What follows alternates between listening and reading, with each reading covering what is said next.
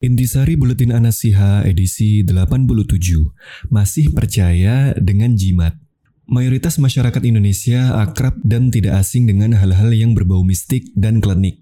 Keberagaman budaya dan sejarah kepercayaan masyarakatnya lah yang menyebabkan hal tersebut. Dan di antara kepercayaan-kepercayaan yang masih lazim dan banyak dianut adalah penggunaan dan ketergantungan dengan jimat dengan berbagai macam bentuknya untuk berbagai tujuan dalam kehidupan sehari-hari. Berikut ulasan yang kami himpun.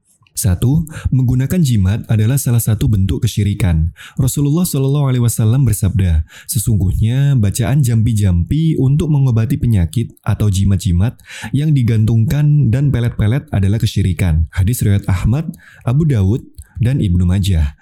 Dua, ancaman bagi mereka yang memakai jimat. Ancaman pertama, tidak mendapatkan ampunan Allah Ta'ala, yaitu apabila penggunaan jimat ini membawa pelakunya kepada syirik besar dan ia meninggal dunia dalam kondisi belum bertobat kepada Allah Ta'ala. Allah Ta'ala berfirman, yang artinya, sesungguhnya Allah tidak akan mengampuni dosa syirik, dan dia mengampuni segala dosa yang selain dari syirik itu bagi siapa yang dikehendakinya. Barang siapa yang mempersekutukan Allah, maka sungguh ia telah berbuat dosa yang besar. Quran Surat An-Nisa ayat 48 Ancaman kedua, Suatu hari Rasulullah Shallallahu Alaihi Wasallam melihat seseorang mengenakan gelang sebagai jimat untuk menangkal penyakit. Kemudian beliau memerintahkannya untuk melepasnya seraya bersabda, lepaskan gelang itu, karena sesungguhnya ia tidak akan menambah kecuali kelemahan pada dirimu. Dan jika kamu mati sedangkan gelang ini masih ada pada tubuhmu, maka kamu tidak akan beruntung selama-lamanya. Hadis riwayat Ahmad dan Ibnu Majah.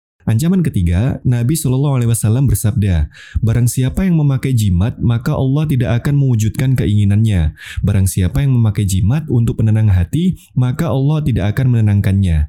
Hadis riwayat Ahmad, Abu Ya'la dan At-Tabrani. Tiga, perintah membuang jimat dan memusnahkannya.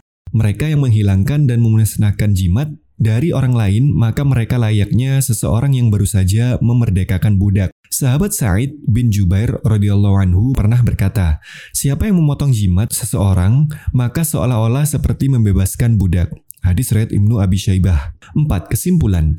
Setelah mengetahui bahwa jimat, rajah, dan yang semisalnya termasuk dari kesyirikan yang ancamannya begitu keras, serta tidak ada manfaat dari menggunakannya dan menjadi lemahnya diri kita setelah menggunakannya, masihkah diri kita ingin bergantung kepadanya? Sungguh, tentu saja ini merupakan kedunguan dan kebodohan, serta kesombongan terhadap syariat Allah Ta'ala dan firman-Nya.